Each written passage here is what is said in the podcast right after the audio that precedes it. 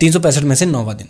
एक स्टडी की गई थी जिसमें 500 लोगों को एक ग्लब पहनाया गया था। उस ग्लब से उनकी मूवमेंट और हार्ट रेट को ट्रैक किया गया था। उन सभी को म्यूज़ियम में अंदर जाना था और कुछ लोग ग्रुप में जा रहे थे और कुछ लोग अकेले।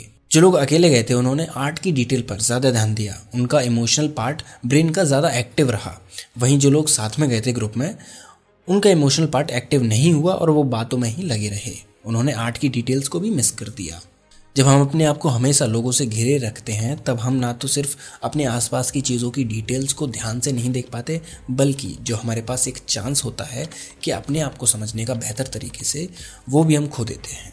इसलिए ज़्यादातर अपने आप को अकेला रखने की कोशिश कीजिए, जब तक आप अपने आप को पूरी तरह से समझ ना जाएँ।